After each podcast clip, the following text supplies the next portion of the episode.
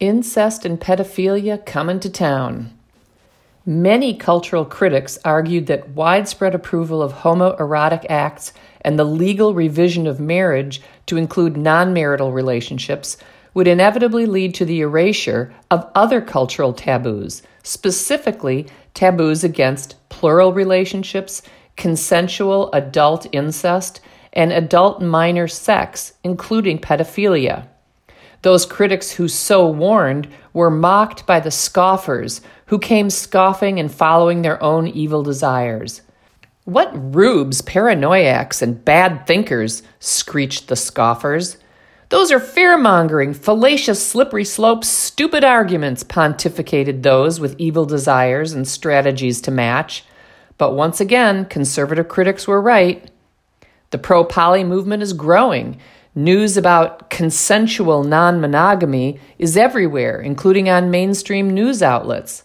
The American Psychological Association even has a task force composed of perverts to normalize this form of sexual deviance. Thruples and other sexually and numerically diverse unions are emerging from the dark fringes into the Klieg lights that now highlight perversion. Still in the dark, fringy margins are the other two groups who also have their own spanking new euphemistic names. Those who are in sexual relationships with close relatives have renamed incest consanguinamory. Following the logic of the love is love crowd, the blog Full Marriage Equality is dedicated to, quote, advocating for the right of consenting adults to share and enjoy love, sex, residence, and marriage without limits on the gender, number, or relation of partners, end quote. Another blog that promotes incest is Consanguinamory, whose creator, Jane Doe, describes her experience with and support for incest. Quote, I am a woman in my early 30s. I used to be in a relationship with my dad on and off for a few years, from when I was almost 20 up until I was in my late 20s. It wasn't genetic sexual attraction, just straightforward incest, and it was the most deep, beautiful, and loving relationship I've ever had. I clearly remember the confusion I felt when I first began to see him that way. I knew that society said incest is bad, sick, disgusting, and profoundly wrong, and yet the idea didn't feel even remotely like that to me. It felt so right.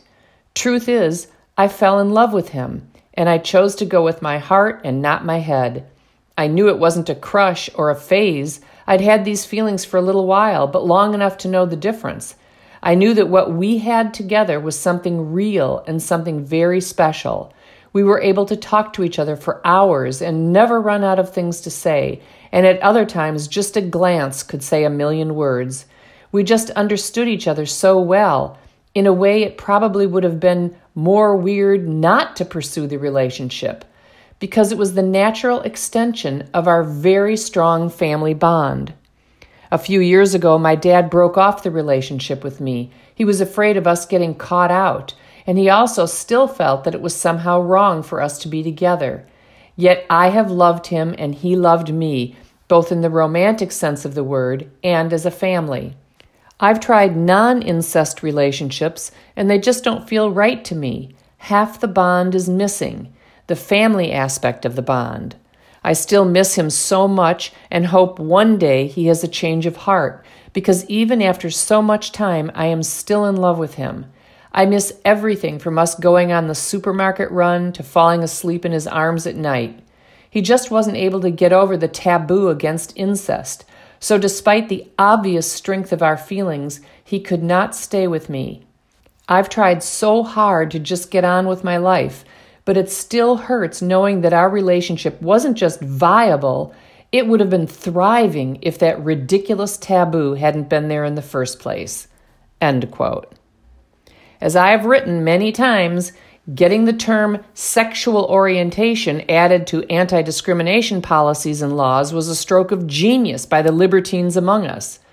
Now, all they need do is recast all the diverse manifestations of sexual perversion as sexual orientations, and voila, they become legally protected categories.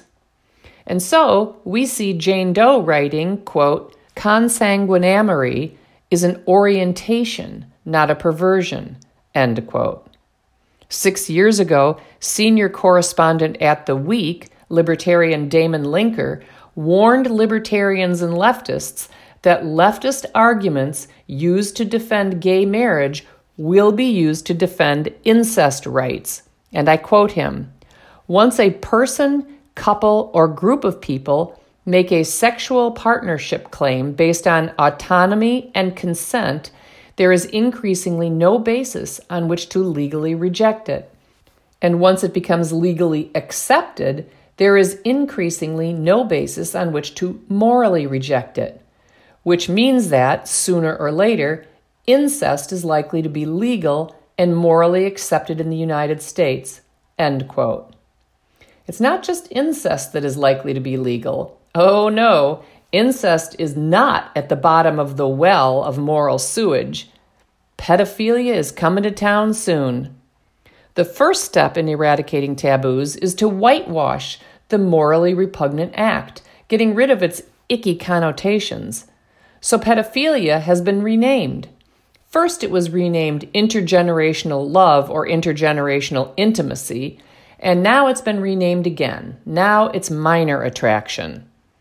The next step was to distinguish attraction to children from acts with children. An important distinction to be sure, but it's temporary.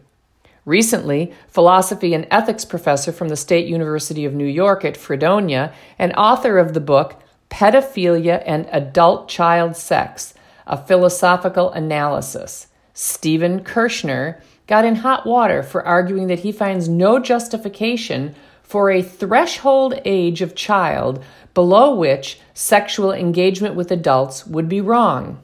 For example, Kershnar argues that society's belief that there is something deeply wrong about an adult man having sex with a consenting 12 year old girl is both wrong and a mistake. If you go to this article online, you can see a little short video of him making that statement. To be clear, Kershnar is not arguing that sex between an adult and a preteen is wrong and a mistake. He's arguing that societal disapproval of such a sexual encounter is both wrong and a mistake. From his sullied ivory tower, Kershnar continues with his morally untethered philosophical ruminations, and I quote him The notion that sex is wrong, even with a one year old, is not quite obvious to me. End quote. Again, if you go to this article online, you can see the brief video clip of him saying that. Kershnar speculates that there are evolutionary advantages conferred on pedophilia, citing, among other things, studies showing that a surprising number of college age men show attraction to prepubescent individuals. He assumes mostly girls. What a cultural mess Darwin created. So, this is what happens when a society abandons God as the transcendent source of moral truth. Corrupt minds devise intellectual rationalizations to justify virtually anything, buttressed by woefully unstable social science studies. Just wait. The heartstrings pulling anecdotes, young adult novels, graphic memoirs, and picture books about consensual non monogamy, consanguinamory, and intergenerational love are coming down the street soon.